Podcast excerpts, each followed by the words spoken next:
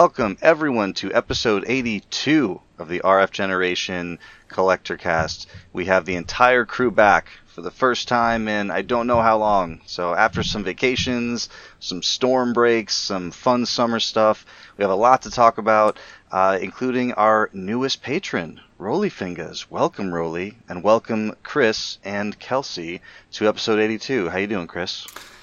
I'm doing all right. Yeah, you know, I'll do the the standard song and dance. Uh, work's kicking my butt, and it's going to be kicking my butt worse. Unfortunately, there's a big project that we got greenlit, and uh, you know, it's nice. You get some pat on the backs when you get a major thing through for a company, but then you're in charge of making it happen. So that's mm. that's going to be my life. So uh, while that's really boring, uh, let me get to some things that maybe not as boring, but uh, not a lot here on my list and but that explains why. Um, gaming wise, uh, you know, i will make keep real short sweet. That way, Kelsey can get on with his stuff. I've been playing some Mass Effect Andromeda multiplayer, waiting for you guys to hop over. Still enjoying it. Um, getting pretty deep into it, and uh, still good. And then I I got uh, a hold of uh, Superman the movie soundtrack on vinyl. So uh, that was a Comic Con thing. I think you pointed me towards Bill a little while back, and uh, it arrived in the mail yesterday. I haven't had a chance to open it up and uh, play it yet, but that's on my plans for here soon. And uh, other than that, sleeping and kids. I wish I had more exciting things to say. I really don't. So uh, that's me. Yeah, that Superman vinyl, I think it was after we recorded a show and we were just kind of like, you know, chatting a little bit before we kind of signed off and went to bed. And I mentioned that it was out there and you were like, what? And you purchased it immediately. It was like, I didn't know that was happening. So, so yeah, I'm glad that that uh, arrived so quickly. Sometimes it's tough with vinyl pre orders because sometimes they have them in hand and sometimes they're making them, you know, it's like I have several pre orders that I'm not expecting for, uh, uh, uh, one is next month, and another two are in December. So yeah, it's nice that you got that so quickly. Yeah, and I, you know, it made me think though. It's you know, for me, it's my childhood, and that theme, you know, really just mm. does everything. And I'm like, you know, superhero movies don't do that anymore. They don't have those orchestrated big set piece themes like they oh, used yeah, to. So. Do.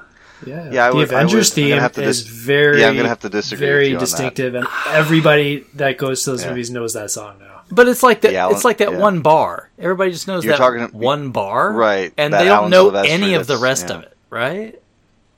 Oh no, that bar just kicks it off. They know that song. They know that song. I don't know. I'd be curious how many people could sit and like have more than that bar play out in their head. So yeah, so Superman is so you said that's on the uh, uh, going to be on the turntable for you sometime in the near future. Absolutely. Once I get a little time to myself, I don't know how excited everybody else is to listen to John Williams in my house, but it's a good theme. Everyone should enjoy that theme. Yeah, it's very hard not to like you know hands on your hips, you know, like you're floating like Superman when some of those like yeah, right. Like, like just, I'm gonna go do some chores. it very much yeah, uh, builds you up. so sure. so many good good good uh, uh, licks in there. So yeah, I'm excited for you. I actually I was getting really depressed, not depressed, but I was getting irritated that I wasn't listening to vinyl a lot like like collecting games. Like you spend all this time collecting games, and you never and like I would never play them. So I decided to move the turntable down to the basement where I spend a lot of time, like after the kids are in bed. And I bought a couple of bookshelf speakers. Um, with that also have an optical input, so I can use it with the Xbox down here as well, or the you know the wireless headphones. Best musical decision I've made in a long time because every time I get down here, before I like start anything on the computer or, or, like anything, I just throw a record on. And I've listened to more records, you know, since I did that than like the last like six months. So yeah, definitely, definitely, highly recommend just putting your music where you're going to be able to listen to it instead of like the main thoroughfare of the house where it's just not possible.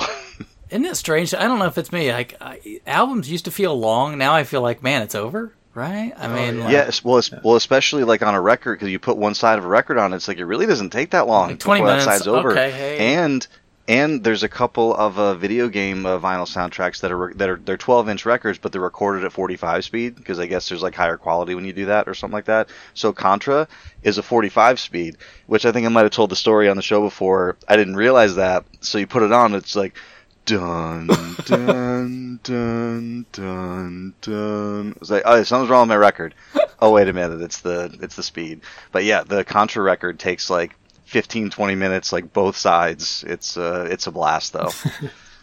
so, but yeah, man. So yeah, hopefully we'll get uh, we'll catch up to you very soon, and uh, we'll get to have all sorts of uh, Mass Effect uh, talks going on. So moving right on to uh, Kelsey. What's going on, Kelsey? What you been up to? No vinyl. It's mostly NES again. Um, I think last time I talked to Chris, I just finished Gauntlet. So since then, I've done Gauntlet 2, which is worse than Gauntlet 1. Gauntlet 1 was a lot better. Yeah, it's not a good game. Yeah. Uh, I played Gyromite, which. Gauntlet 3 is really good, though. Check that out. Okay. On the on the Genesis. I, what makes 3 notable? Um, it's. Um, I, I think what M was it? No, I'm trying to remember who did it. It come back to me, and if I can remember, I'm trying to remember what the team right. was. It so anyway, the team that was Treasure eventually. I can't remember. Anyway, go ahead. uh, played some Gyromite, which was a really cool experience with with Rob. Uh, so it, it was. I borrowed uh, borrowed it from Engineer Mike, one of our one of our patrons and a friend of mine. Uh, he lent me his Gyromite setup because I just have a plain old Rob and his uh, thing that spins the gyros uh, wasn't working. So I had to open that up with his permission and tinker around. But it was just like a thing was not sitting where it was supposed to. So really easy fix. Put it back in. Spins the spins the gyros now. Uh, so set that up, and then it kept falling over. The gyros he like couldn't land them on the uh, the little pedestals that push the buttons without them falling. So I had to figure out what's going on. And holy cow, do you need like perfectly level playing field in every direction. And so my basement apparently not as level as Rob needs. And I was just like sitting him on a box on a chair, so that didn't work. So I, I emptied a dresser, like a small end table dresser from my upstairs and brought it down to put him on. So I had a solid platform and then I had to like put some books under the, uh, the dresser to make sure it was level enough. so it was quite experienced to get it going. But then when I was going, like, it was so cool. And I know the game is dumb and boring, and you can you can beat it without Rob very very easily. But it was just it was a really fun experience to have him like picking it up and scooting it over, spinning the gyro, putting it down, and then trying to grab the other one quick enough while that one was still spinning. Uh, it was really fun, and a few times they tipped over, and you know whatever it was, it's part of the experience. But uh, I had a blast playing some Gyromite, and since then, uh, Mike's lent me the stack up pieces, so hopefully next show I can talk about some ah. stack up as well. Uh, so after Gyromite, uh, I played Metroid, uh, the first one, which I've beaten before, but I hadn't uh, recorded it for, for my NES playthroughs. So went through that, and I I don't love the first one. Like you can see the ideas are there, but it's it's pretty clunky and, and like fighting Kraid is a pain in the butt. He's awful, and Mother Brain too at the end. Like their bosses aren't fun in that game.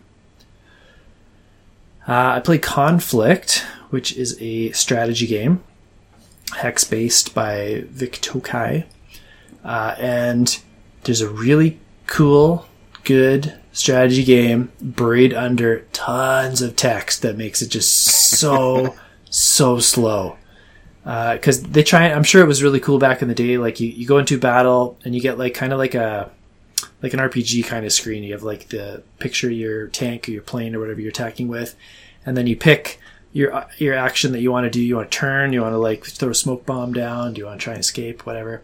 And then all this text just starts coming up. It's like your pilot's like feeling the G force of the plane as he pilots down, and like that's cool the first time, but every single time you do an action, it says the same thing and it just bogs the game down. And you got to hear that from the opponent as well. So you both pick your action, and then you got to like read the stories before you actually get to like do your fights. So that yeah, that slowed it down and made it a little little more painful than it needed to be. I played through NES Play Action Football, which I, yeah, I don't need to talk a whole lot about that. It was a football game that functioned fine. Uh, Nester was in it, which was cool surprise. I didn't know that beforehand. So was that the one that like the entire team moves as one? Uh, no, you get control of one guy. Everyone else does whatever action you the play you set up involves. Okay. And if you want to switch your characters. This is the worst part of the game. You push A and B at the same time, and it will let you be the character that is closest to the ball, not necessarily the Yeah. one you want to be. Yeah, so that that is how most. Uh, so the A and B, I agree with you. It's, it's got to be cumbersome. Um, that is the way most modern sports games work. Like in the hockey world, anyway, when you press the pass button, it switches to the player closest to the puck. It doesn't like cycle through players. Um, whereas like the like the classic, you know, like Tecmo Bowl type stuff, like you just press the button to cycle until like you're the guy you want. So, yeah, I could see that being uh, uh, maybe problematic. Yeah, I, I get that it would be really hard to cycle through like a football team because that's a decent sized team, but it just like it was about fifty percent of the time that was not the player I wanted to switch to. Right. Yeah, but- you wanted to know which one you're thinking of and like looking at and go right to that guy. Exactly. Uh, If you had, if you were playing on the Jaguar, you could map all the players to the. Uh, Hundred percent. That's probably got the best version of NES Play Action Football. Mm-hmm. uh, I played through Friday the Thirteenth finally, which is one that I've been meaning to sit down with for years now, uh, just because you know I've heard about it. Uh, so it's kind of a mess and a weird game, uh, but once you figure it out, it, it kind of makes sense why it's it's the mess it is and, and what they were going for. Um, I think once I understood that you're like walking around Crystal Lake, it kind of helped. Yeah, that helped a bit, and just how uh, you had to like find the notes to like track down special items. Uh, Jason has like a walking path, like a route, but it's like not shown. So once you know the routes, you can actually try and interact with him or dodge him, whichever thing you're trying to do at the time. Um, and like how to switch between the counselors and the kids are always in the middle of the lake and all that stuff. When, once you kind of get used to how the game functions, which took me a couple hours, uh, after that it was pretty simple. But it's just bizarre. There's nothing quite the same like it on the NES. Good old LJN. Yeah. Uh, and then I've still been plugging away at Miracle Piano. Um, pretty deep into it now. I think I'm like less than 31 out of 36. No, So I doubt I'll be done it by next time because the lessons are taking me a longer to get through, and I've got a short trip coming up, so I won't have as much time as I normally do. So hopefully, two shows from now, I can be finished off with Miracle Piano. I still haven't got to use the footpad yet. I think that might be the next uh, next lesson. let's hope it works which for is you. surprising to me because as a uh, IRL piano player, the foot pedal is like used 100% of the time. It's not like something that you add on later on. It's it's a part. It's a constant part Yeah. of playing. So Miracle Piano, like lesson twenty nine, was like really low level, like finger exercises that like should have been like lesson two or three. Like I'd have no idea how they choose the order of what's going into this game.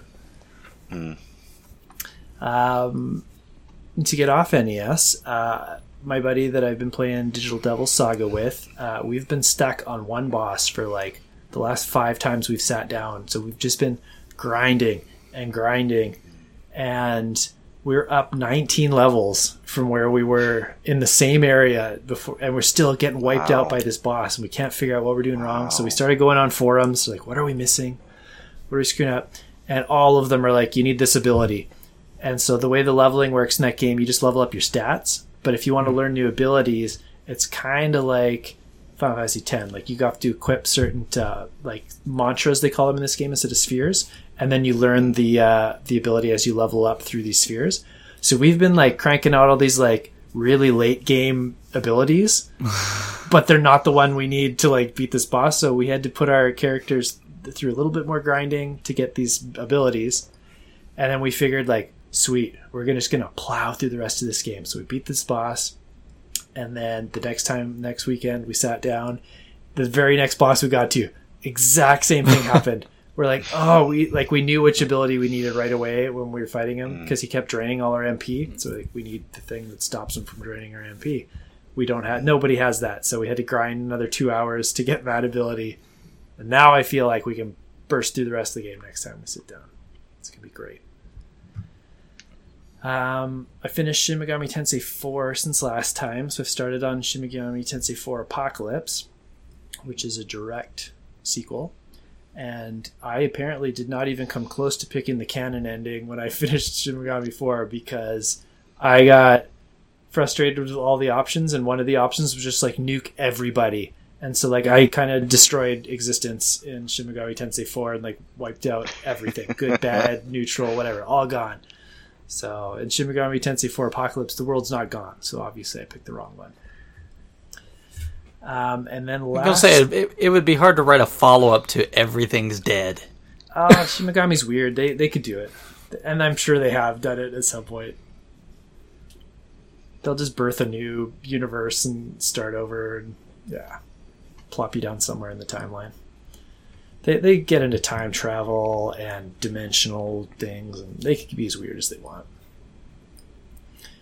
Um, lastly, uh, again with with uh, engineer Mike, our patron, uh, I got together with him twice since our last recording, and we started playing Lufia: Rise of the Sinistrals on the Super Nintendo, and just you know chatting and catching up and grinding away. That game is pretty grindy so far, but having a having a pretty good time with it. So we we've got three of our characters so far. I think we're heading down to get our fourth uh, main party member uh, next time we can sit down with it. Yeah, I remember playing through both of those back in the day. They were pretty good. I've heard the second one is like really good, and the first one's okay. And yeah, it's it's okay so far. I don't know. It's been like 30 years, so I don't remember. but I remember enjoying both of them. Well, I will keep you posted. So far, so good. Nothing bad. It's just uh, pretty. I don't know. The intro was really cool, where you're like max level and you're just wiping out the bad guys, and then you're starting. I think it was 90 years later, uh, and you got to kind of start from over with another party. Uh, so it was, it was a neat start, and then it's just kind of generic now. That's about all I played since uh, since last time we chatted. Cool. Very good. So, uh, just a quick, uh, uh, you know, recap. Uh, since Chris, you said to come back to you. Uh, Gauntlet Three, the final quest, was released for the Amiga, the ST, the Commodore. Um, Yeah, so I think are you, you said, thinking of you said four? Gauntlet Three. Right. So Gauntlet Four, was the one on Genesis. Okay, that's and the one that, I'm thinking of. And that was M2. M2. Okay, I was trying to remember. It was like Treasure or. Yep, Yeah. yep. Okay. Okay. Okay, I because yeah, I knew four was supposed to be good. Uh, Three Yes. I'd never heard anybody mention before. So Okay. It's just Okay. me Yeah, and same. my old man brain. I, well, I, same thing. I remembered like one and two, and I kind of forgot that there was a gauntlet on the Genesis, so it got me thinking. And yeah, so three uh, was uh, you know kind of like a, a a weird little like almost like uh, like the screenshots almost look like Ultima a little bit. So I don't know what it plays like, but it's a seems like a PC RPG. So I don't know if it's worth looking into or not. But uh, yeah, you're probably thinking of four with the M2. Um, so yeah, so um, I've I've got quite a bit. I'll I'll try not to linger too long on anything, so we can get to the meat and potatoes. Um, I, there's so much stuff on my list because it's been a little while and there's been a lot of gaming going on because we were on vacation for a couple weeks. Um, the kids got really into Castle Crashers. Um, we took the uh, the Xbox Series S with us because it's so uh, light and cute and adorable and easy to travel with. Um, we brought the Switches and I had my PC with me, my, laptop. So my thinking was, oh, I'll get to play Mass Effect like when the kids go to bed because I have the save file like on the PC and that's how to work. It just didn't end up working out that way because like you're with the family all day. I'm not going to play Mass Effect while the family's around, and then the kids go to bed, and then the adults hang out, you know, around the table or you know like have a couple drinks or like look at old family photos or whatever, and you end up staying up till you know like till it's ready time to go to bed. So it, it just didn't end up working out where I had like alone video game time on vacation. So what, are you gonna do? Uh, but yeah, the kids got super into Castle Crashers, like beat the entire game. Uh, you know, like kept asking me like, "Oh, can you update on your phone? Like, see how I get this character?" And like, "Oh, you got to beat the game with this other character." Okay, then they did that, and then you know, like, well, how do I how do I get this weapon? And there's hun- there's dozens of weapons, maybe hundreds, but dozens of weapons. How do you get? The, oh, you do this. So every morning we would wake up and they would be playing Castle Crashers, a different character, and we'd be driving to the beach. They're like, "Can you look up top ten characters in Castle Crashers?" Like, the top ten characters are whatever characters you guys like playing with. Just you know, find someone, have fun with it. It's your build, whatever. Yeah, but I want to know what someone else thinks are the top ten characters. So yeah, it was a Castle Crashers vacation, which my is which is son loves that game. That's one of his favorite games ever. Man and and like so we, they'd be on the beach you know like in the water and we'd hear them like singing songs from Castle Crashers. Like the music's really, really Yeah. good. We're in the car; they're like asking me to put it on Spotify, which is a common thing they do with games that they really like. Yeah. But yeah, they really got super, super into Castle Crashers, and it was really fun because we had four controllers and anybody could kind of pop in, pop out. So That's awesome. Yeah, Yeah, my son, like we've Castle got Crashers is great. the piano upstairs, and he's not taking lessons or anything, but he sat down and learned like a couple songs from Castle Crashers and Undertale and some of his favorite tunes. It's really neat. it's awesome. Yeah. So what lesson Awesome. in Miracle has he on? Oh my god, he's on the foot pedal. That's- so, uh, so besides Castle Crashers, um, so we got back from vacation. I've been playing ME3 as much as possible um, while still taking my time and trying to enjoy it. Um, I talked to you guys a little bit in chat about some of the progress I made uh, uh, through, with the Citadel DLC, which I finished. I have zero recollection of that from back in the day, and I thought that I played all the DLC way back when. So that'll be a great conversation in the next show, or possibly two shows, since Mass Effect 3 is so freaking big. Um, so uh, another thing I started playing thanks to Game Pass is Hades from one of my favorite uh, developers, Oh, right on. Supergiant. I'm a huge Bastion fan. Um, not as big a fan of some of their other games. Uh, like Pyre's good, Transistor's good, um, but like Bastion's really kind of like the the game that really sticks for them with me. And oh man, is Hades good? Because I, I you know I you, I remember seeing you know like because every game in the universe I feel like after E3 it's like ah we've won nine thousand awards at E3 most anticipated best this. And it's like all right you know like how how good can they can it really be? But man like really really really quickly got really really into this game and I had to force myself to put it down because I'm like all right I wanted to like play it because I wanted to you know like give it a shot but I'm still playing Mass Effect. There's other things happening so I didn't I didn't stick with it too long but I probably played it for a couple hours two or three different days and man is it good it's that isometric view so it starts off like you're you're Zagreus, you're Hades' son, and you're just trying to like escape Hades, get like all the way to the surface. And the Olympians are getting involved because the Olympian gods are like, oh well, like he could be a really good asset if you know, like if he ever gets out. So when you start your escape attempt, you get a boon from one of the gods. So like it could be Zeus or you know Poseidon or Athena, whatever. And um, and it's different every time, right? And whatever god it is, you usually have a choice of like you know which boon you want. So that's one of the the kind of the roguelike elements. But then you also have like this kind of home base, and you can like you know upgrade it with different currencies and stuff. You can purchase um, permanent upgrades. So there's certain things that go away when you die, certain things you keep forever. You know, like a roguelike. And you have like this training dummy that you can like grab a weapon and then like kind of try it out before you go, and just at, at first when I started playing it, I was a little annoyed that it didn't do a great job explaining a lot of things to me. But then after like three or four runs through it, I started to realize, you know what? I have figured it out, and it's better that I did it this way than if I had to like read through like a big menu for like every single thing they tried to tell me. So I really like how they did it kind of a little bit more organically. Um, so I don't want to spend too much time on the details of that. Um, but it, but yeah, man, Hades is awesome and um, uh, there was a little little confusion about the cross save on it because it does have cross save, but it's it's weird. It's like you can cross save your progress from like the PC version on Steam to the Switch, but not to like other consoles. Which is really weird. Like, like they're they're like Supergiant's. Like, yeah, like just due to the way it works, like it doesn't work. Like, you know, like this way, that way. And people are like, well, this is kind of weird. But then someone asked a really good question. They were like, "What about like you know the Xbox version with the Xbox uh, Game Pass for PC version?"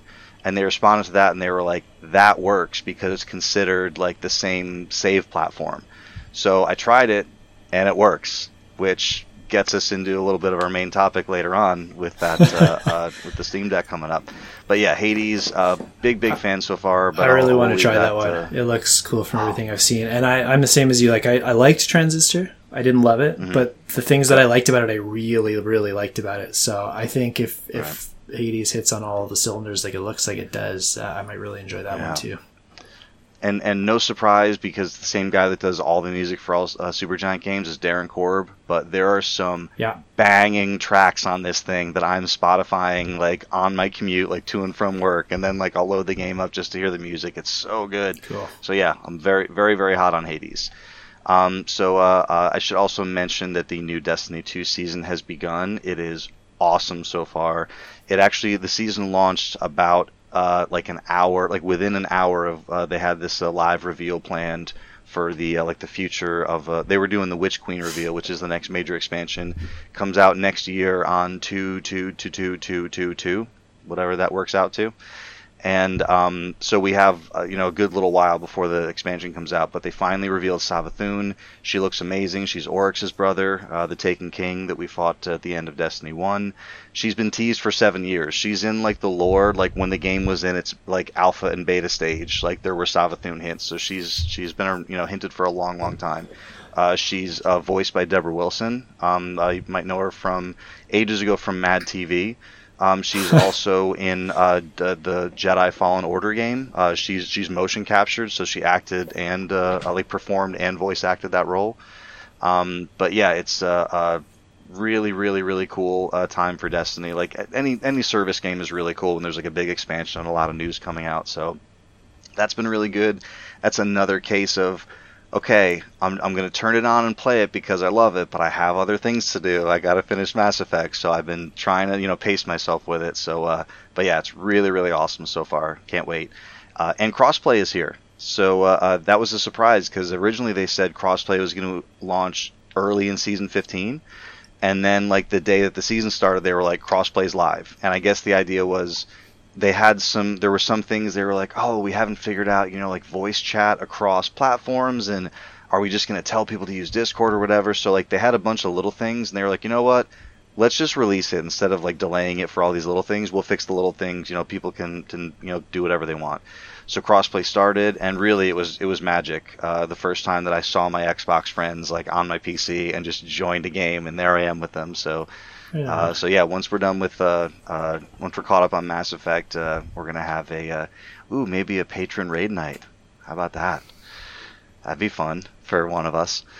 and uh, so uh, so yeah, so um, and then just a couple last things. Um, since I always give a PS5 update, uh, no PS5 yet.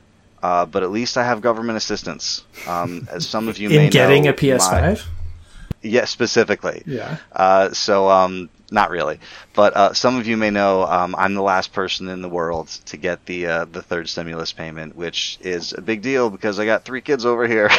so uh, I check every day, and finally, like yesterday, checked, and it was like we've scheduled your payment for September 1st. So now the you know we got a little bit of a boost uh, uh, in the bank account, so can put that PS5 money just earmark it right there, so it's uh, so it's ready to go.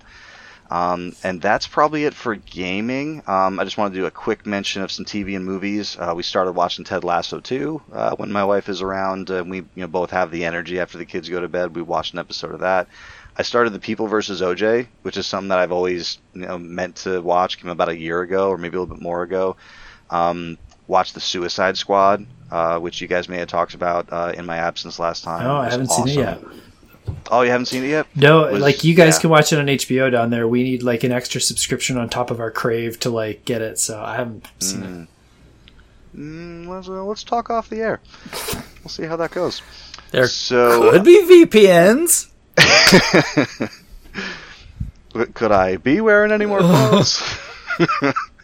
So, but yeah, Suicide was awesome. So no spoilers, but uh, there is just something about. We're talking a little bit off air about this. There's something about James Gunn, uh, and for for me in particular, it's very similar to me uh, to um, uh, Shane Black. Uh, who directed? Um, he was in uh, Predator, the original Predator, a while ago, and he directed the most recent Predators film. He, he had and one he of the wrote and most directed. Hard to listen to lines in the original Predator now. Yeah, the oh, oh in, in the in the OG. Yeah. Yeah, the one. Uh, uh, it's it's it's a little it little show. crass. Yeah. Yeah, I, I wouldn't I wouldn't speak it aloud on here without the uh, the uh, parental advisory sticker. Um, but also uh, one of my favorite uh, buddy uh, cop uh, drama, sorry, buddy comedies uh, in recent memory is The Nice Guys. Yeah, there's just really something fun. about something about like the quality of the banter or the you know like the the strained was, friendship. Kiss Kiss Bang Bang as well, right? Correct. Yep, with yeah. RDJ and uh, Val Kilmer. Yep. Yeah, so yeah, he's a uh, yeah. Shane Black is awesome, and there's just something about when I watch James Gunn stuff that just kind of has. It's really hard to describe that quality, but it has like a similar feel uh, to me to James Gunn stuff. So I absolutely loved it. uh, it it really was like I was telling Chris, like it's you're laughing the whole time, and sometimes you're laughing and you're like, yeah, that's funny, and other times you're laughing like, what is happening right now because it's just so irreverent and crazy, but so so cool. Uh, really, really, really enjoyed it. Um, and uh, I wanted to do a quick shout out to some awesome friends. Uh, the first one is a little concert cast tribute. So I have two concert cast items. I went to the Hella Mega show uh, that I was talking about when I uh, uh, was on the show with uh, Rich and Sean doing the the playcast. And so that was supposed to be Green Day, Fall Out Boy, and Weezer we got there and they're making announcements on all the loudspeakers around the stadium. Fall Out Boy will not be performing someone, uh, not one of the band members, but someone on the team uh, uh, had COVID. And since the teams were operating in like three separate bubbles just to prevent like you know cross contamination, like just Fall Out Boy had to step out, um, which to me was fine because the you know for me it was the Green Day Weezer, like that was the reason we were going. Um, so yeah, it was a phenomenal show. Uh, we first time I saw Weezer, they were amazing. Um, got a really nice Green Day hoodie. My wife got a Weezer shirt, um, and Weezer was so good. Like not that I you know wouldn't before, but like I left that show like I'm gonna get a Weezer tattoo. Like they are that good. I love Weezer. I've been listening to their whole catalog ever since uh, that show. Um, and my other concert cast item is uh, a, just a sh- real short conversation I want to have with Kelsey. I don't know if you saw this uh, this story, Kel, about the uh, the for the first Judas Priest show. Oh, like just recently in the last like couple just, weeks here. Yeah, just I recently. might have. I might have seen it. So so I just want to get your, your, your opinion on this. How cool would it be at this show? So Judas Priest returned to the stage for the first time since 2019 at the Bloodstock Open Air Festival. They played a 21 song set list, which is pretty pretty good set list, and they played some songs that like for the first time. They played Rocka Rolla for the first time yeah, since 1976. That, that's a weird weird pull. It's an okay song. Play, it's just funny to play anything off that album. They and they played. Uh, what was the other one? I got the list right here. They played. Uh, where is it? There's a song they played for. Uh, here it is. Um, so they played One Shot at Glory and Invader live for the first time so, ever. Invader is one of my favorite Judas Priest songs and my favorite solo that uses a delay pedal. It is so cool. It's it's pretty simple, but it's it just sounds awesome. And it's just about an alien invasion. It's a really dumb song, but it's so good. and it's weird because like I've been thinking a lot about live music and I've been looking up a lot of set lists and it's so weird to me that like there a lot of bands have these awesome songs that the fans love that they have never played live once. And it's just weird to me like the like the Tool song um, Tempest from their newest album uh, it's the one that they won the Grammy for for like heavy metal performance or hard rock performance. I can't remember which category it was. But they didn't play it live on the tour until like the like the third to last show like in Australia. They just happen to play Tempest. And it's like it's just so weird to me when when you know bands decide uh, uh let's just never play that ever. Yeah, one, one shot of glory is an awesome song too, and, and like everybody loves everything off Painkiller. Uh, they use that song mm-hmm. in Brutal Legend. Nice. Yeah, that's a, that's a weird one. I'm surprised they didn't play it early right? Yeah, and then and right after Invader, they played Painkiller uh, in in the set list, so, which uh, is super surprising because uh, Rob said a bunch of times he's like, I don't feel like I can do that song anymore at my age. I can't give it the mm-hmm. energy level it deserves. So that is cool. He's right. feeling up to it now. Yeah, well, he's, he's he's had a lot of time to, uh, I guess, you know, recover and practice and save himself. So yeah. that must have been an awesome show. Uh, that was uh, uh, just a couple weeks ago, like you said, August fifteenth. So so uh, yeah, so that's our little concert cast tribute, and I do want to give a shout out to our very good friend uh, Bickman, 2K, uh, RF Gen uh, director, uh, and good good friend. Uh, he gave me a big assist at the Micro Center near him recently. Micro Center, there's only like 15 or 20 of them in the country. There was this insane deal on a three-dimensional printer uh, so I pinged him and I'm like, hey, if you if your micro center gets this in, if you get it for me, like I'll I'll give you shipping money to you know like get it over to me.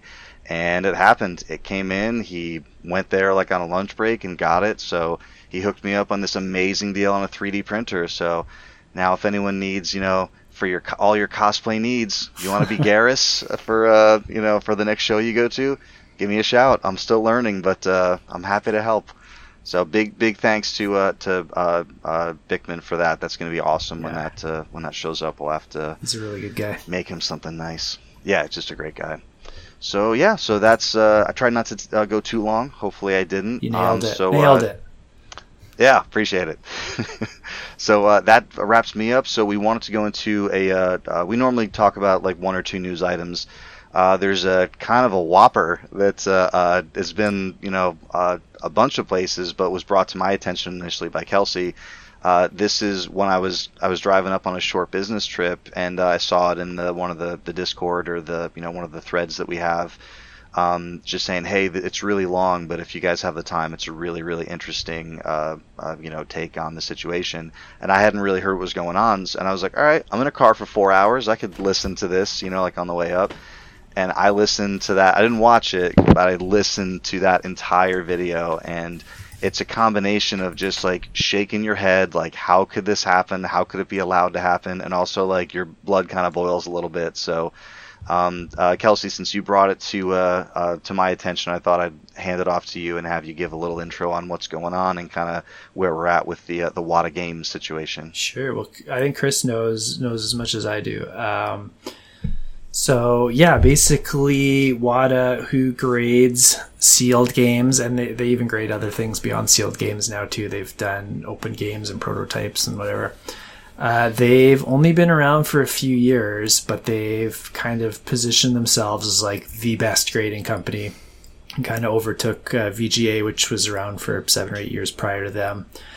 Uh, but the like none, none of this is new, but like seeing it all laid out in a timeline and where everyone is involved, uh, you get to you get a really gross picture of how they've been manipulating not just the sealed game market, but like the retro game market, because all of the the profits they're gaining from kind of boosting up sealed games is like spilled into every other aspect. So those loose carts that used to be twenty bucks are now like you know hundred bucks, uh, just because they're they're rising everything, which which kind of hurts uh, all of us who are looking for deals or who just can't afford to get into some of the retro stuff now.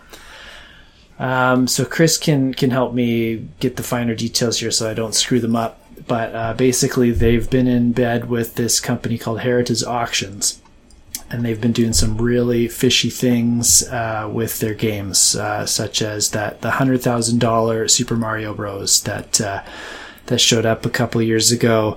Uh, they've been shopping it around and putting it on Pawn Stars and selling it through Heritage, only to like have somebody involved with this business rebuy it so they can sell it again higher and keep inflating the price artificially so that people think all their stuff's worth more, which in turn WATA can say like, hey, this game that like th- they charge a percentage of the game's value to grade it to begin with. So Right. if they're grading a Super Mario Bros. that's only worth ten thousand dollars, you know, I don't know what they make. We'll say hundred bucks. But if they're grading a Super Mario Bros. that's worth a million dollars, it's like, hey, we can charge you ten thousand dollars now.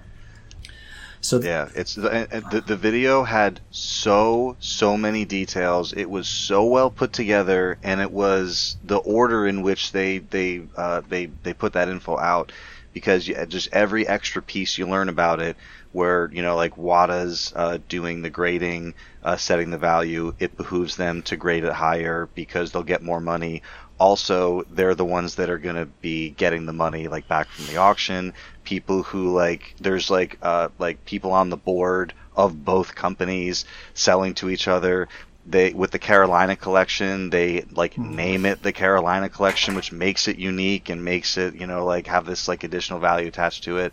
The fact that Jim Halperin is uh, has is in so he gives you all the Jim Halperin involvement, like with like a you know kind of uh, uh, and it like uh, someone coming in who's like you know father knew him and like had some some inside stories on him, and then to find out that he was involved in creating uh, speculative bubbles in the coin industry and was charged for fraud, like just every little piece that that keeps going forward, like. It's it's shocking to me like how it all just the dominoes were just all falling together like that. Yeah, so the reason this is of particular interest to me is not because I'm a huge graded game collector. Uh, it's because, and, and I'm pretty sure Chris feels a similar way, is we were very big Nintendo Age users.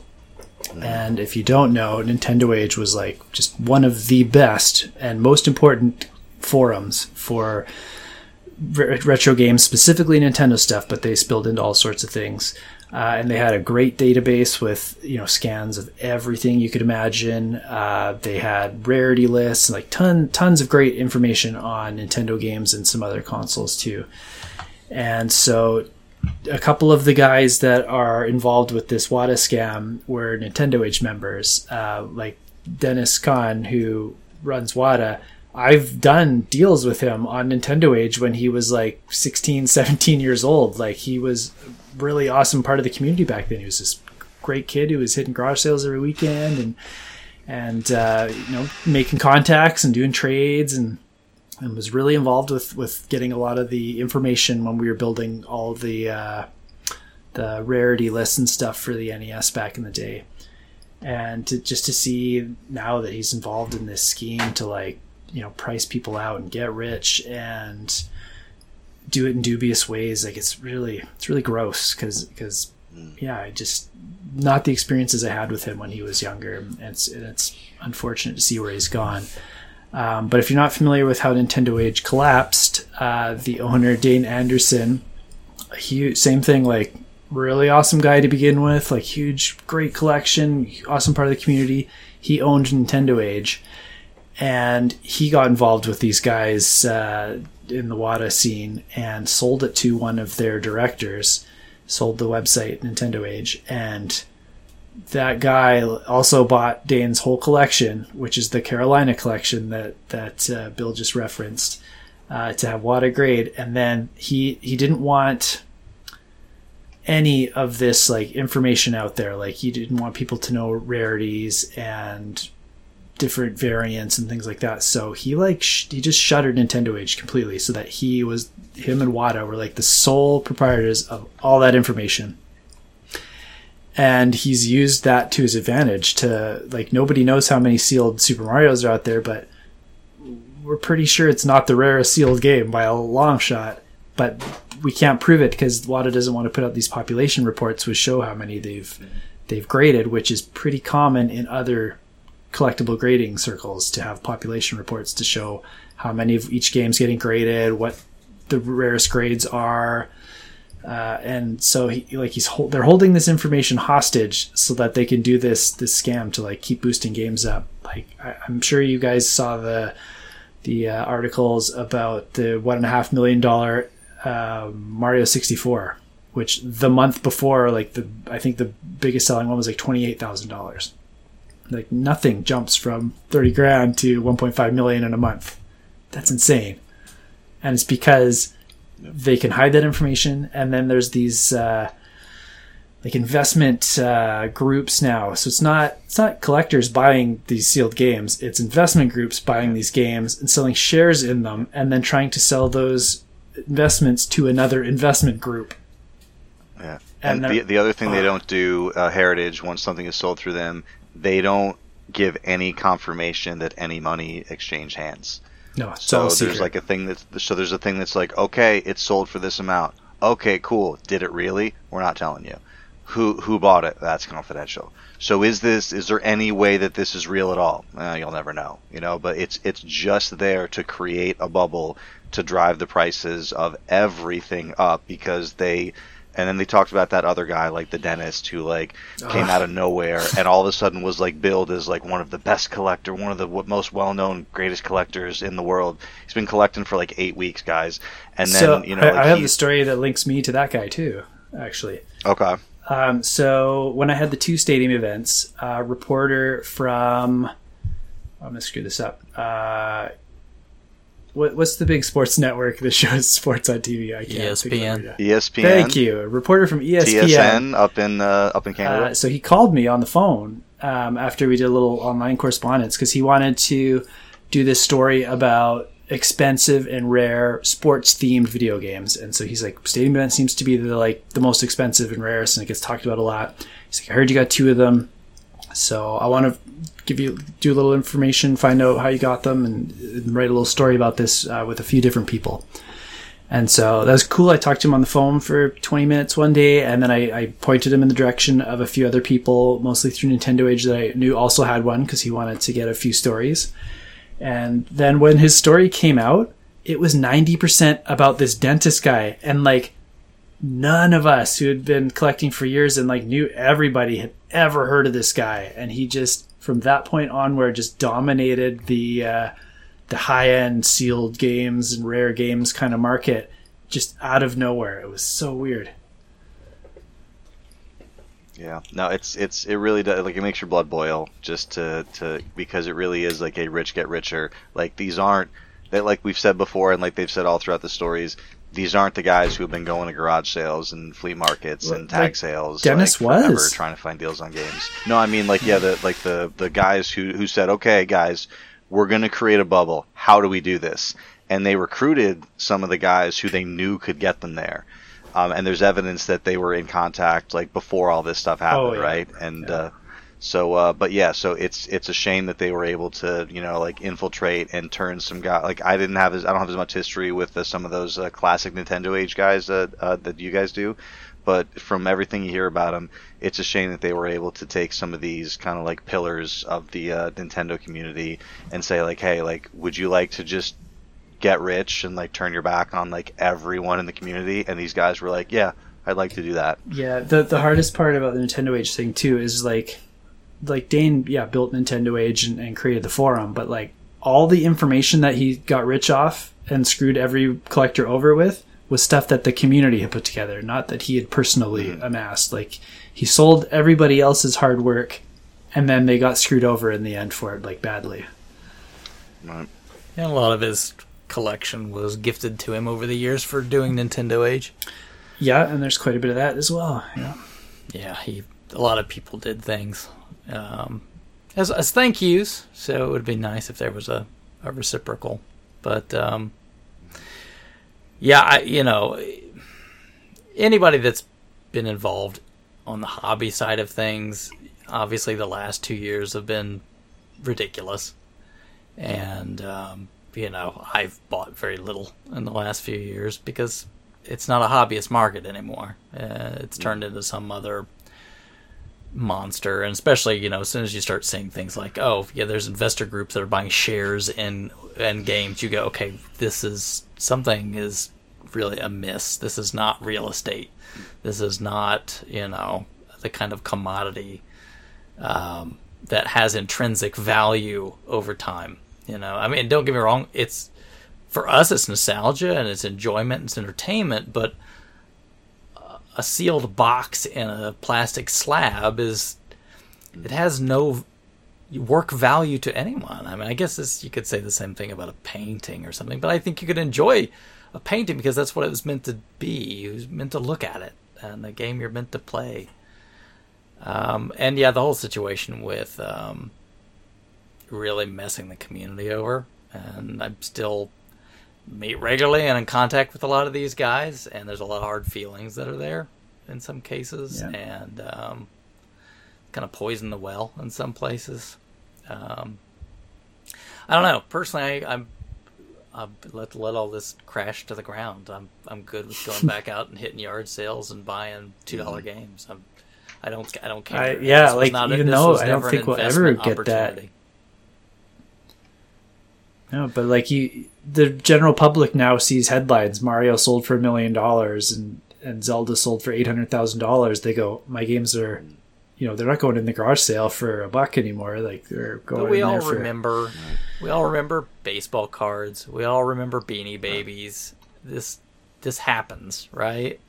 And it's Mm-hmm. happened, and eventually it'll tank, and prices will level back out. Will Little Samson still charge you twelve hundred dollars or something? Probably, but that's probably because that's its real value. It shouldn't be half a million dollars, right? I, I, that's fine. That's that's okay. Uh, that's because that's what a collector is willing to pay for it to have it in their collection, not an investment firm. Um, Yeah. So I, I think in order for the general public to, to you know know that something's up is for there to be as much coverage on the fraud and the people who bought the 1.2 million are the same people who sold it. You know, like there there needs to be as much news out there to be like, all right, guys, like this is all just like a bunch of phony baloney and they're trying to inflate the market. I don't know how the coin uh, market crashed back down to earth uh, back in the 80s, but they, they talk in that video that Kelsey shared about uh, the same thing happened. Like a grading company came in, and that's how they were able to. Uh, because once you put that grade on something, like you've you know not it's not intrinsically more valuable. It's just because of this grade.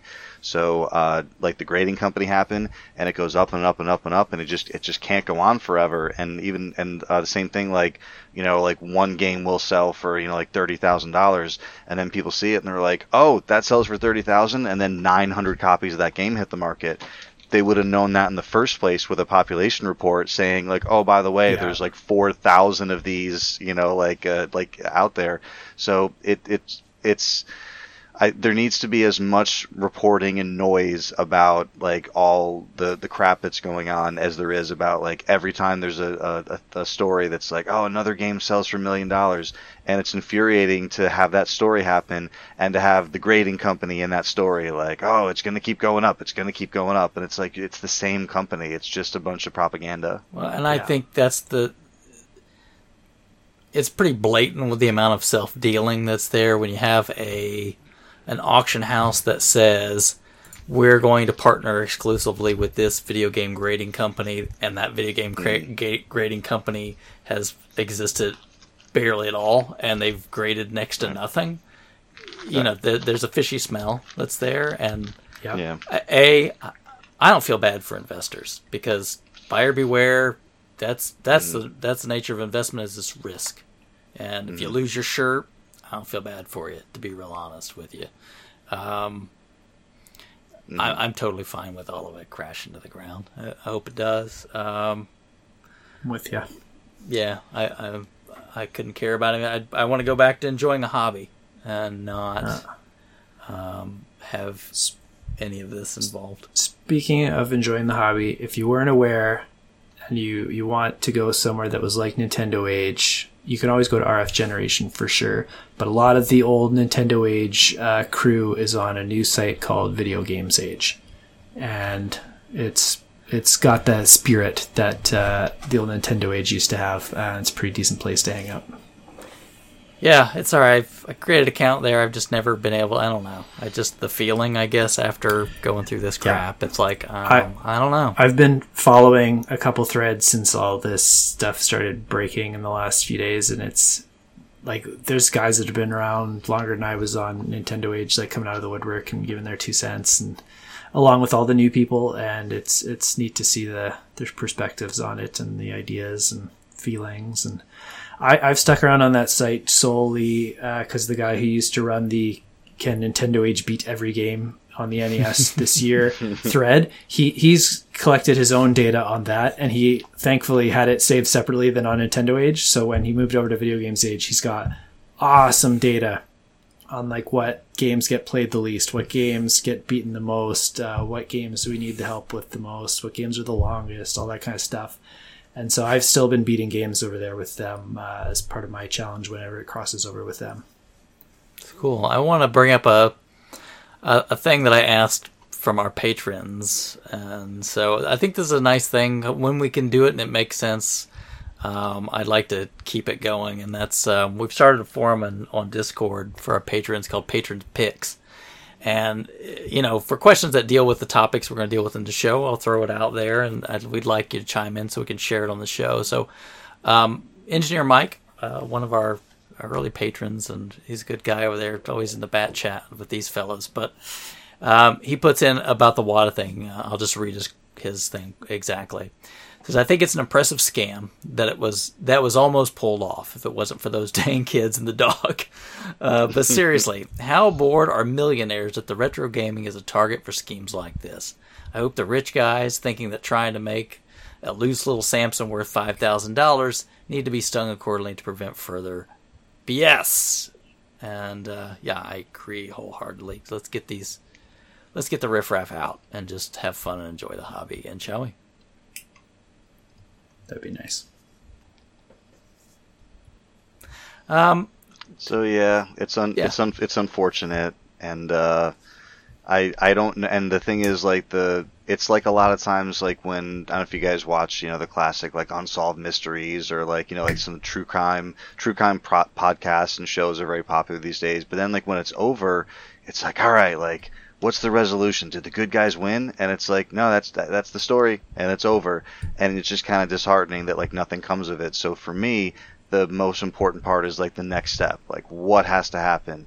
Is it, you know, like does someone have to take this case and bring it to a prosecutor? Is it an SEC thing? Is it a fraud thing? I don't know what the next step is because I'm not an expert, but I'm very, very interested to know where it goes from here and, you know, what happens from here. And because the worst thing is, you know, like anything else, like when when anybody, but especially when just rich people decide, okay, we're going to try a scam here, and then they get caught, and then they get a slap on the wrist and pay a hundred dollar fine, and then they go on about their business. So I, am really really curious to see what the next steps are and what the you know the community reaction is to. Yeah. We uh, should probably the, mention the, uh, the guy who did the video too. His name's Karl Jobst.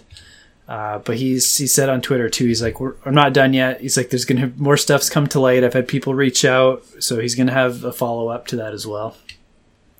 The only thing I, I will mention about that though is in the in the piece he does a lot of I'm not a conspiracy theorist, but and then he throws out conspiracy theories. So I mean, just be what you're, just say what you're doing. It's fine, right? I mean there is. There's a lot of I think, and that's fine. Just going like I'm pointing out a lot of threads, right, that look like they're tied together. I don't have the linchpin that like on paper that shows these are tied and this is exactly what happened. That's fine. You don't have to, right?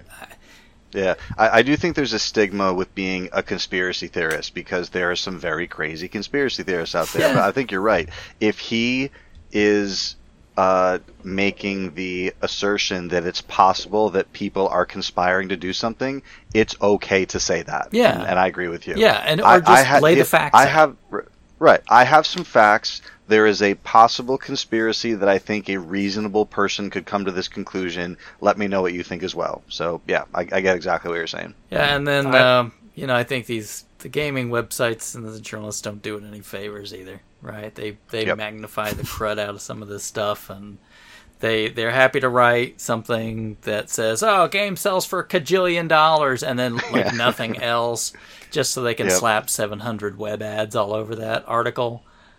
Mm-hmm. You know, man, come on, you be a journalist. Yeah. I, I just There's wanted to so give Karl another journalism. another props too to check out his. He does mostly videos about speedrunning, and they're they're done the same way. Like he investigates the history of the games like speedrunning and like builds a case like shows like who was running it what new techniques came out why this particular uh, record held for so long or keeps getting broken or whatever. They're awesome. All those videos really it's, good. it and, and, honestly it's amazing because like I, I think a lot of times like we we forget that you know classic definition of journalism and anybody who just writes anything for anything it's like oh i'm a games journalist well, what do you do? Well, I write reviews and I write pre like okay. I mean, it, there's just like you said, there's nothing wrong with being a conspiracy theorist. There's nothing wrong with being like a hobbyist video game blogger. That's not journalism. What this guy does is investigative journalism, and journalism, when it's done well, is so satisfyingly good and it just makes you want more good information when it's done so so well. So yeah, he deserves a lot of credit for for the amount of work that I'm sure it took to uh, to put into this. Yeah, I, I just I don't know. I, I'm sure you guys are like that too, and I, I don't. I don't want to spend forever talking about it, but just games just felt really just nasty this year with this and the Blizzard and the Activision and the. It's like it's like, come on, man, this can't be what this is all about, and this can't be the mess. And you know, like, you know, I'm, I'm, I'm just gonna say this. I'm not gonna get off on a rant. Like today, I'm flipping through Twitter, right, and there's promoted tweets, obviously algorithms, right. So IGN has got this tweet promoted about this Diablo 2 re-release, right? And mm-hmm. that's like like a Blizzard Activision thing. Mm. Isn't this the same outlet that just wrote all this stuff about how terrible they are? But hey, we're gonna take money from them. Yeah, a lot of a lot stuff. of smaller sites have like said like we're not covering anything Activision Blizzard until we see meaningful change. And yeah, it's unfortunate that some of the bigger ones aren't willing to step up in some way. Yeah, IGN's yeah. just uh, you know evidently is just like sweet, write me that check. We don't care. Yeah, and I, I think now is a really good time to uh, recognize Bungie for splitting from Activision, uh, because you know, they. I mean, they've and it's weird because they they they were like under that umbrella, but it was you know Bungie's a special a special case where it's like, all right, we're gonna do our own thing. And you guys can do whatever publishing and you know like marketing, like whatever it is that you do, we'll let you do. But like we're making our game over here, and that was always the agreement. But it, was always that that you know that extra amount of control that they wanted. Like they would go show Activision, this is what we're working on, and Activision Blizzard's like, we want you to release a new game every you know couple of years, like a new box release because they sell better. And they're like, we don't want to do that. We just want to keep adding onto the game because it's awesome and it's better on our people. It's less crunch, blah. blah. And Activision's like, well, mm, we don't want that. So um, it's it's you know when they split from them, everyone immediately thought, "Oh, everything is going to get so much better right now." And a bunch of the smarter guys were like, "Listen, things are going to get worse for a little while because they don't have those resources anymore. They lost a couple of studios that were helping with content. They have to like either learn how to do marketing themselves or like spin up a new marketing team, you know, like so and things did get worse for a little bit. And now they're as good as they've ever been and they're looking as bright as they've ever looked before. But yeah, it's I, I know the sentiment exactly what you're talking about. It where like you love these like great uplifting stories where you know people like are who are passionate about games get to like be happy and make a good living and not be like aggressively harassed like every day of their life at work. And you know when that's what you see all the time in games is you know just the burnout and the crunch and the harassment and the poor culture. And you know it just it, it, does like after a while it just feels gross. And it just feels like a broken record. And you know every every time it's the same thing. It's like when is this going to stop? When are when there going to be unions? When are people going to be held accountable? And when it happens like year after year after year after year after year it just it you're just like fed up of the whole thing. And you just like that's why so many people especially women and, and people of color just end up leaving the industry. There are thousands and thousands of like whenever these stories break if you look through some of the comments which it's a really bad thing to do don't ever look through comments but when you find some of the ones that aren't just awful vile stuff you see people like this is why i left the game industry. This is why i left the game industry. It's all over the place. But yeah it's uh it's it's it's sad times and i hope it turns around. Yeah it's like i it's just weird. I, I don't know. Like i've thought about like man you know i you want to feel decent about buying things. And obviously, you know, you can't know everything that happens at the places that, I mean, you don't know what, sure. everything that's happening in the kitchen when you order your meal. Um, exactly, yeah. But when you do know, that's when you have responsibility. Yeah, yeah and I've, I've, it's, it's, it's easy to say something like, uh, you know, like the, the, the old phrase, like, um, you know, don't confuse the art with the artist. Like it's, it's okay to appreciate the art for what it is but at the same time there's still that feeling in your conscience or your gut like i know who was involved with this i know who made this and i don't want to support that person in any way um, and i don't want to I, I have a couple examples in my mind that i don't want to trash anybody but just me personally i see this person's name and i'm like i can't i can't buy that record you know like i can't do it so yeah, I don't want this to turn into like somebody's gonna be like, "Oh, it's virtue signaling" or something. That's not what this is about. I'm just talking about how I feel and this yeah. is just legit how I feel about some of this stuff. Take it whichever way you want to take it, but um, I just wish I felt better about games right now. This is old games, new games, just a lot of nasty business going on well, this year. Maybe this is a good time to pivot then, so Bill can make us feel better about games. He's going to tell us about well, the future. I'm I will certainly feel better. I don't know if the two of you are going to feel better about this particular, but yes. Speaking of feeling good about games, let's get into the uh, the main topic the the Valve Steam Deck. Uh, I'll just start with a quick intro on this. Uh, the Steam Deck was announced by Valve on uh, in the middle of June, June 15th.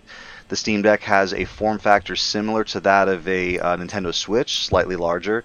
Uh, basically, the Nintendo Switch can like fit in like the cavity like between the grips underneath uh, the uh, Steam Deck.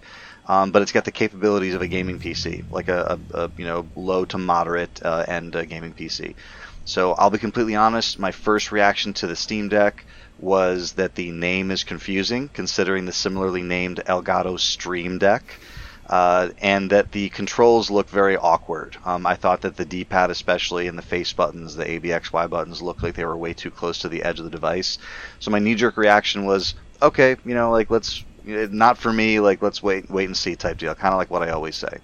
And it wasn't until I watched the uh, uh, specifically the IGN hands-on video um, that I started to get really excited about the uh, Steam Deck for many reasons uh, that we are about to discuss.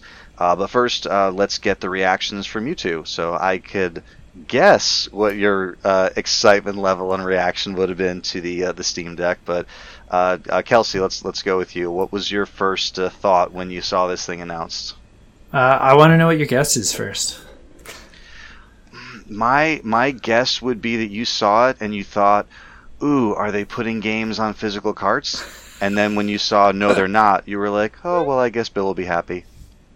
Uh, yeah, I did. The physical card thing never crossed my mind because knowing it was oh, okay. Steam and Valve, I'm like, have they ever yeah. put out a physical?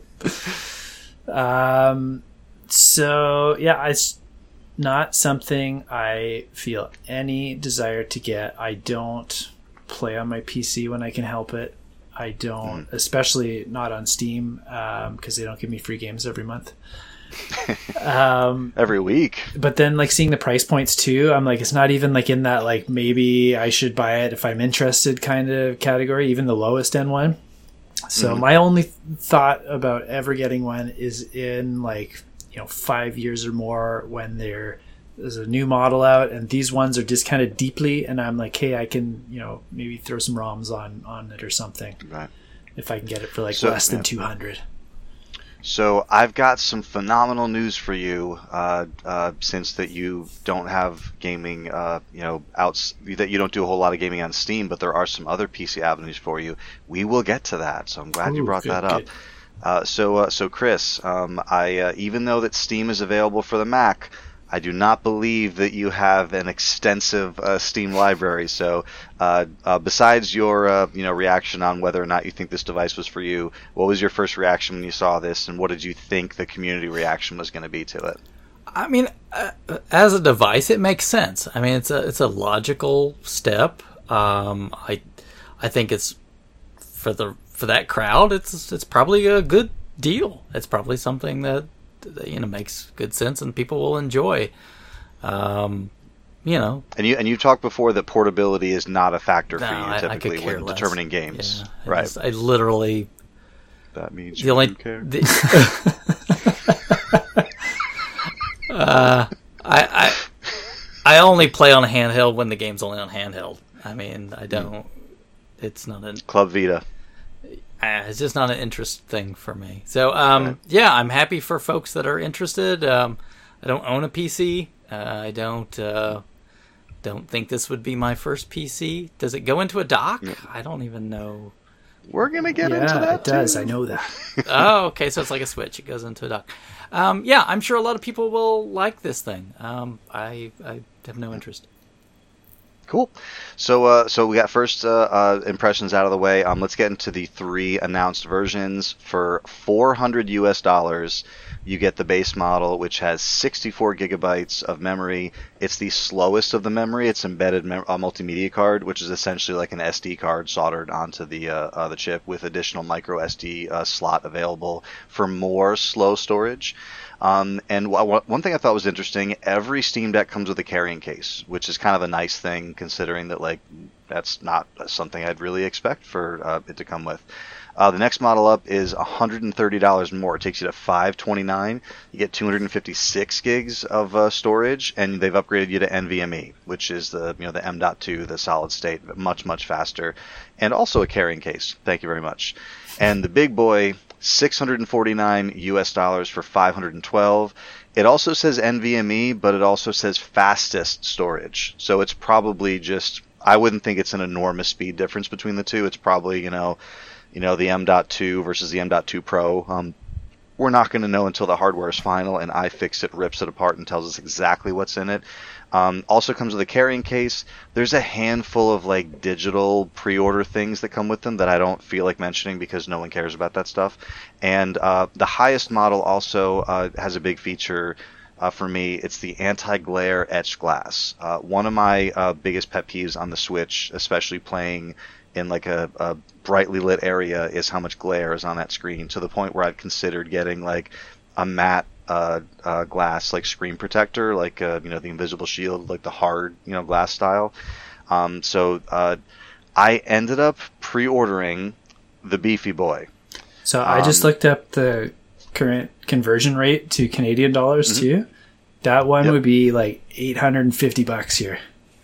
Man, that's a lot of CADs. Yeah. So I got a couple questions right off the bat sure. with the hardware itself. Yep. Um, yeah, yeah.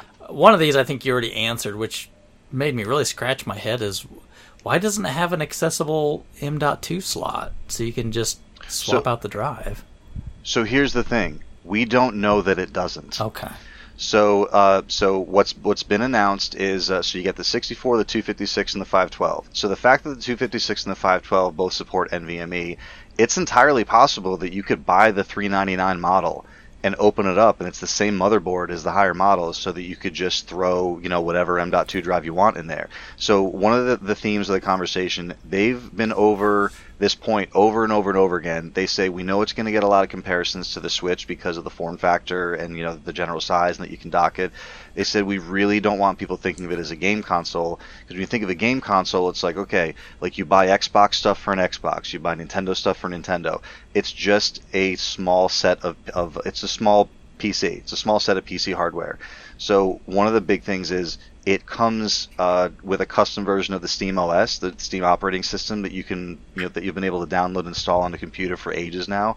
But they are you're freely welcome to wipe that off the uh, drive and install whatever you want. You want to run Linux, you want to run Windows, do whatever you want with it. So once I heard that, I said, I, like the the lights started going off. I said, so I can wipe this thing, throw Windows 10 on a you know like a flat on a USB drive and and and image it with Windows 10. Now I can install Steam on it. I can install good old games. I can install the Epic Game Store. I can install the Xbox Game Store with Xbox Game Pass for PC all my PC emulators can go on it. Since it's a Windows PC, it just has Windows Media Player. I could put media on it, even though the storage is limited. With the USB-C and the the Thunderbolt uh, capability, I could throw it on a dock, which doesn't have to be the proprietary. It's not a proprietary dock. So Valve said they're working on their own dock, but they're like also it's just a PC. You can use any powered USB-C hub you have, any Thunderbolt dock.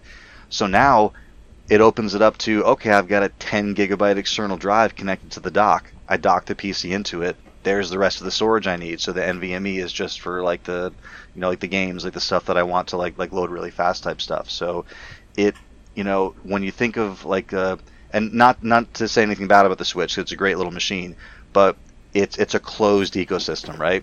And like when you look at the PC, you know, game like market in general, it's very open. You can you know swap parts out. So I, I really think that once the hardware is final and once people get their hands on it, I think there's a really good chance that they're going to open it up and be like, all right, it's just an M.2 slot.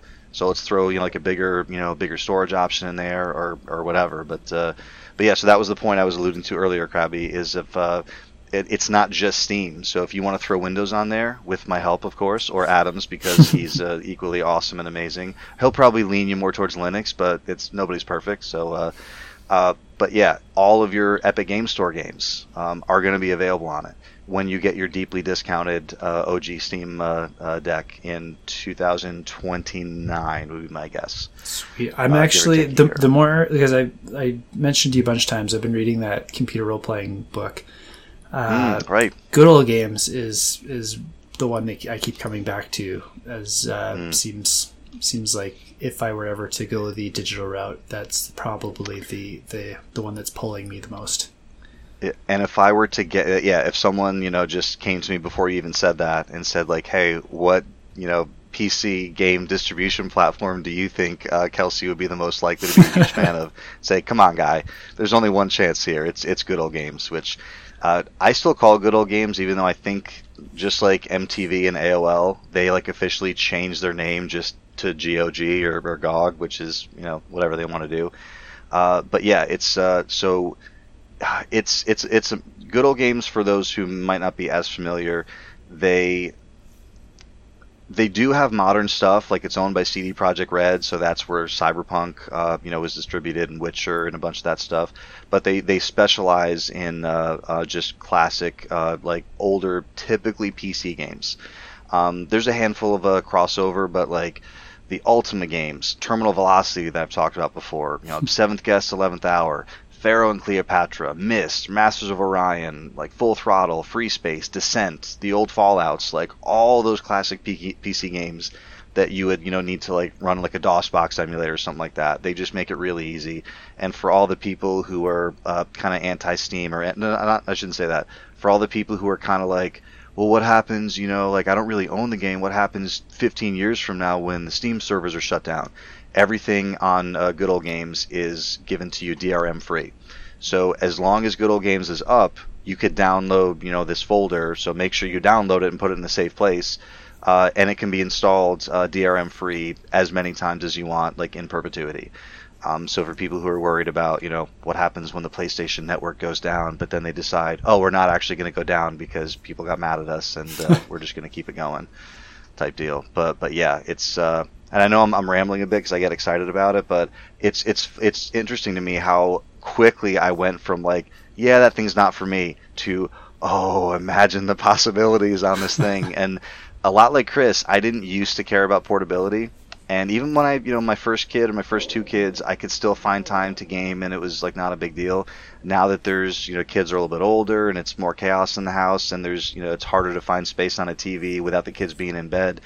Uh, and also just what we've been dealing with recently. Like I have, I'm playing Mass Effect, and it's like you know I'm not gonna like you know sit on my like sit on my laptop like you know on vacation, but like if I could, if I had the Steam Deck, like that's a portable solution that I can play that, you know, like even if it's like, you know, in bed for a half hour. It's not like setting a laptop up and having like, you know, like 90 degree fans like blowing on my lap, you know, like in bed while I'm trying to play a game type deal. So, and just the fact that I have a station in my basement at my desk that has a dock and a couple monitors, and I have the same thing at my office at work, and I can set one up easily in my wife's office. Like any place that I can just jump in a recliner and throw something on for a minute, like a run of Hades, or like a quick, you know, couple of turns in, in Civ 6, or I could dock it, and since it run, runs Windows, I could just do some Gmail, I could watch something, just use it as a PC.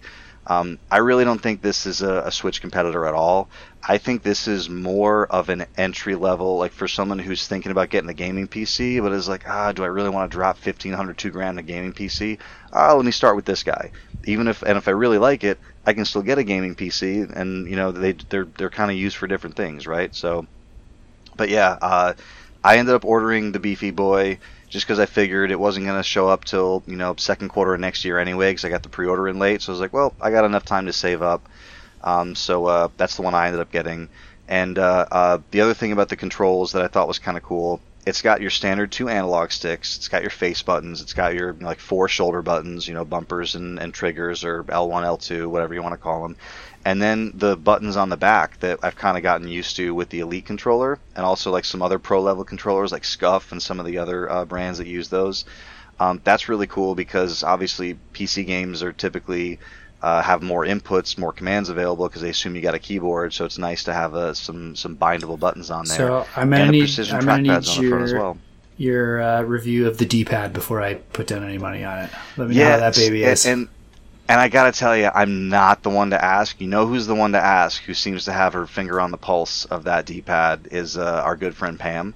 Okay. Um, right. I I tend to adapt to like I you know I can pretty well adapt to any D-pad, and I'm like, all right, like it's it's workable. I can use it.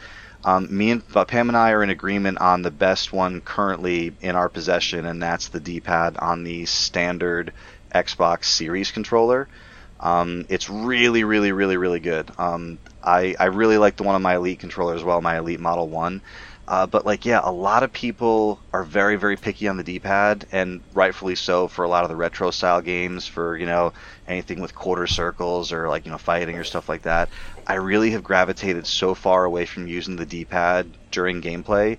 It's really like almost all analog for me, and most of the games that I play, they just have like kind of like utility things mapped to the D-pad. Like in Destiny, it's like emotes. Um, I believe is on the uh, is on the D-pad and like uh, um, you know things like that. But uh, I did read some of the early reviews for the hands-on. uh, said that uh, uh, I mean it's like everyone says the same thing. They're like, oh, like you know, the D-pad isn't as clicky as I would like.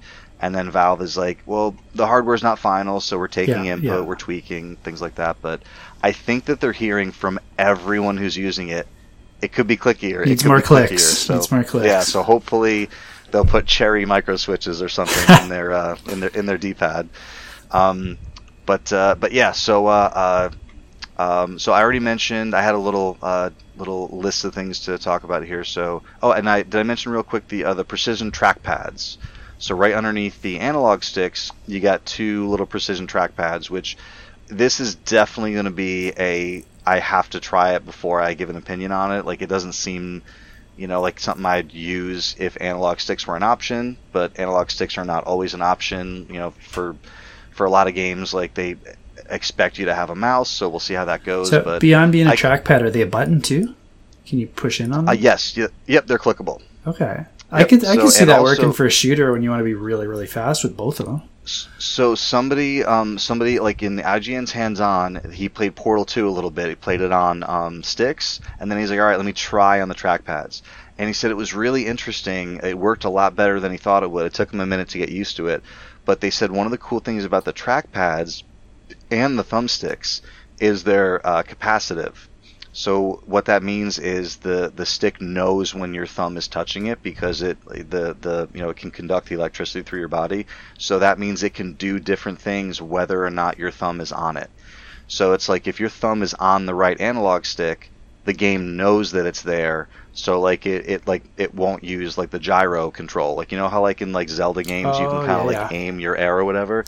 But if you remove your thumb from the stick and it knows you're not touching the trackpad, then the gyro can engage because it knows you're not touching those. So he's like, it was took a minute to get used to, but I could actually remove my thumb from the stick and then aim just by using the gyro. And I said that could be interesting. It could be. Um, and yeah, so uh, uh, a, a lot of this stuff is it's really difficult to say until you got your hands on.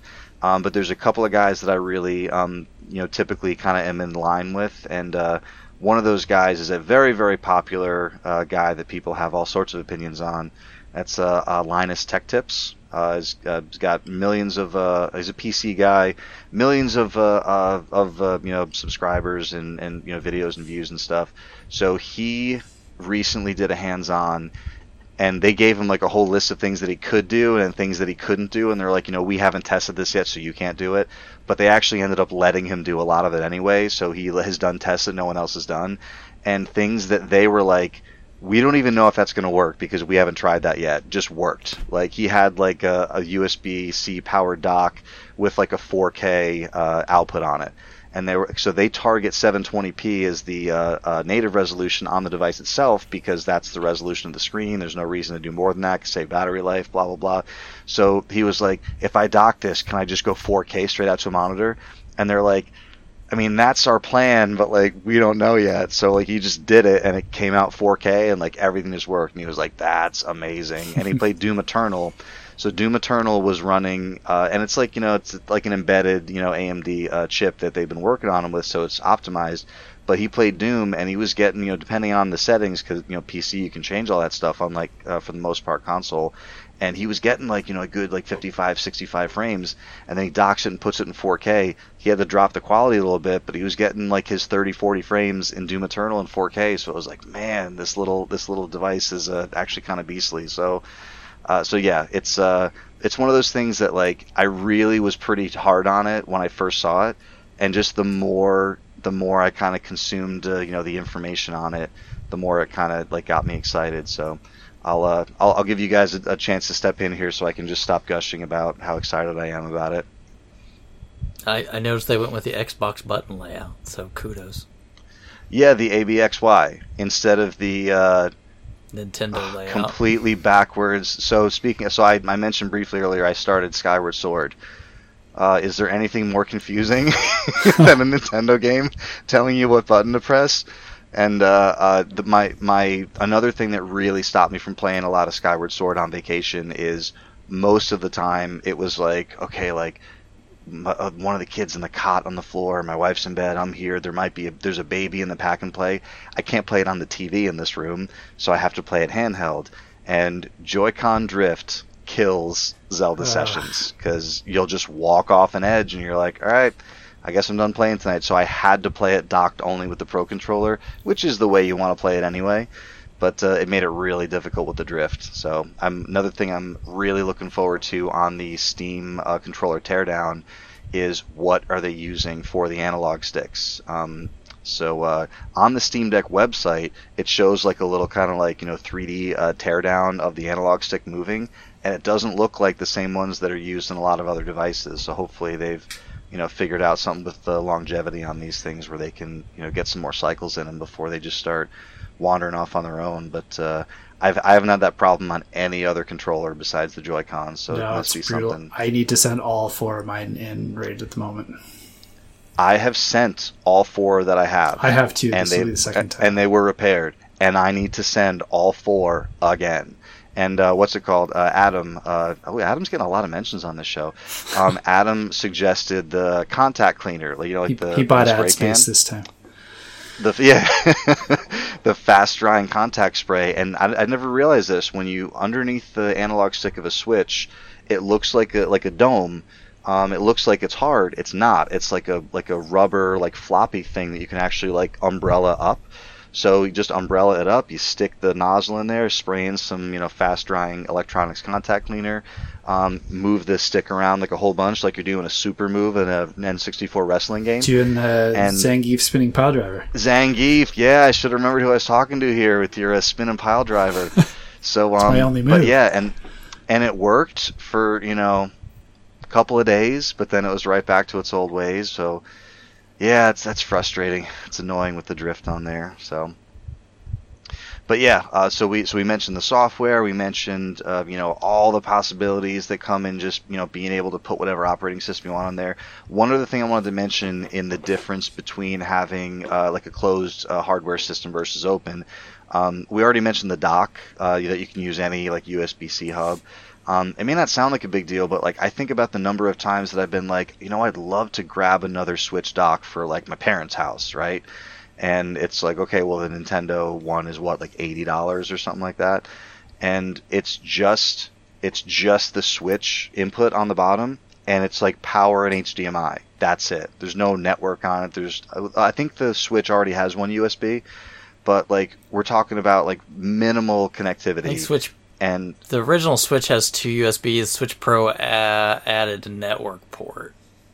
uh, Or for, for the dock. The OLED Switch or whatever. Yes, you're right. I think the OLED, yeah, they added the network connection, which is which is a welcome upgrade. So, uh, so with the with the Steam Deck, again, not to you know do too many Switch comparisons.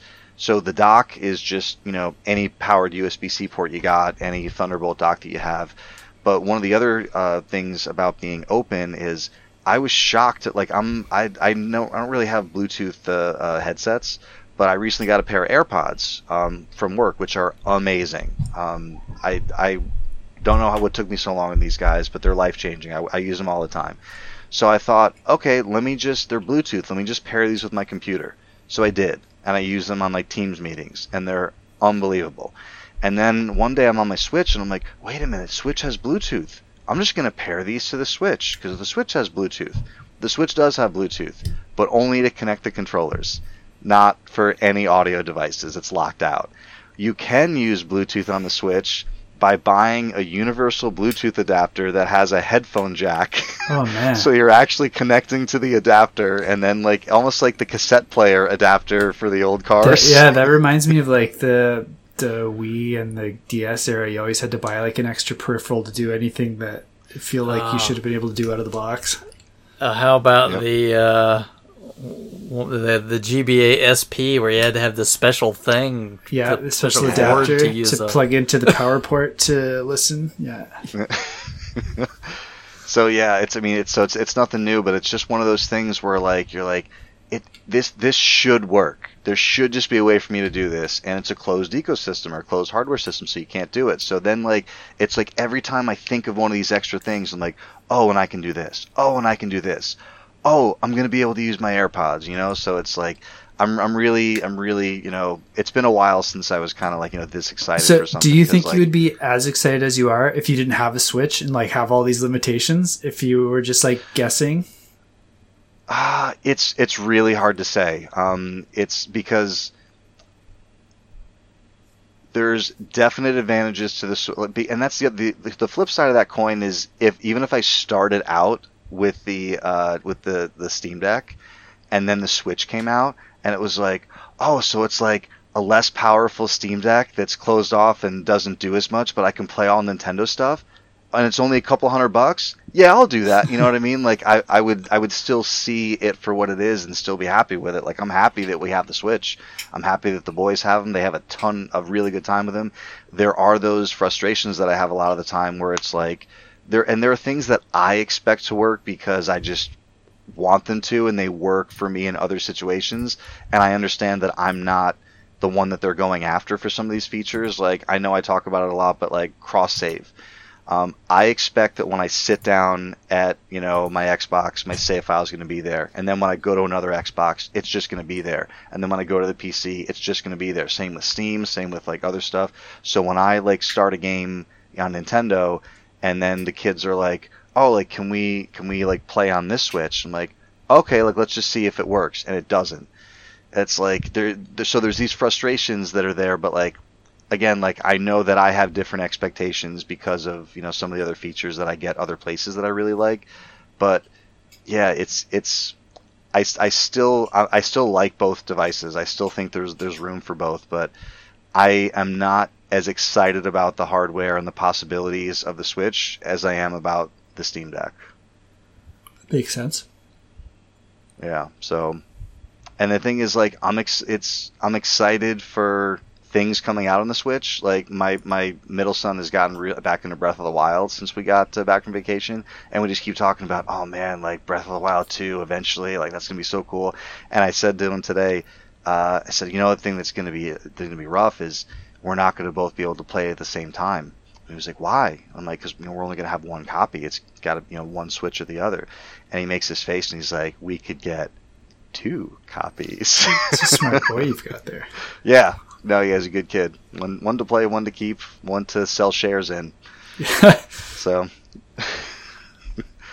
but yeah, it's uh, uh, so yeah, I'm I'm super excited. I, I didn't think it would be the kind of thing that you guys would be interested in. I appreciate you letting me kind of gush about it for a little bit. Um, I really th- and and also I I, am I'm less of an evangelist as I used to be. It's with everything. Like I really try not to be like, oh, you don't like this movie? You gotta watch this movie. You gotta try it again. Like what I like, you know, like I'm really not like, I used to be like that, I think, and I'm not like that anymore. It's really more like, oh, you like that thing? Cool. I like this thing. That's also cool. But I really, at the same time, think that it's one of those things that, like, you know, when Rich visits for, uh, uh, you know, like um, uh, the convention, uh, if it happens this year, or like the next time I see you guys, it's going to be, guys, I got to show you this. You're really going to think it's awesome. And you'll probably think it's awesome. You'll be like, you know what? That is awesome. And I am happy for you. And then that'll be the end of it, right? So it's all good stuff. It's all, and, and, but like we said before, I just want to feel good about gaming again, right? And this is just that feeling of happiness that only like some like, you know, crazy, cool piece of hardware uh, with lots of software, uh, different software opportunities and potentials brings me. So, I'm just happy to be happy. I've been a very happy gamer this year. I know it's it's uh, it's usually the other way around. You guys are talking about all the Shin Megamis that are coming out, and I'm like, I'm happy for you guys, but it's not really my jam. Oh, the Souls, the Souls are happening. You've already got a couple Switches in your house. You you can play Shin Megami Five when it comes out in I, November. I don't think, think you would like it at all. I don't think you would like you it. You don't think? No. knowing knowing what you know about me.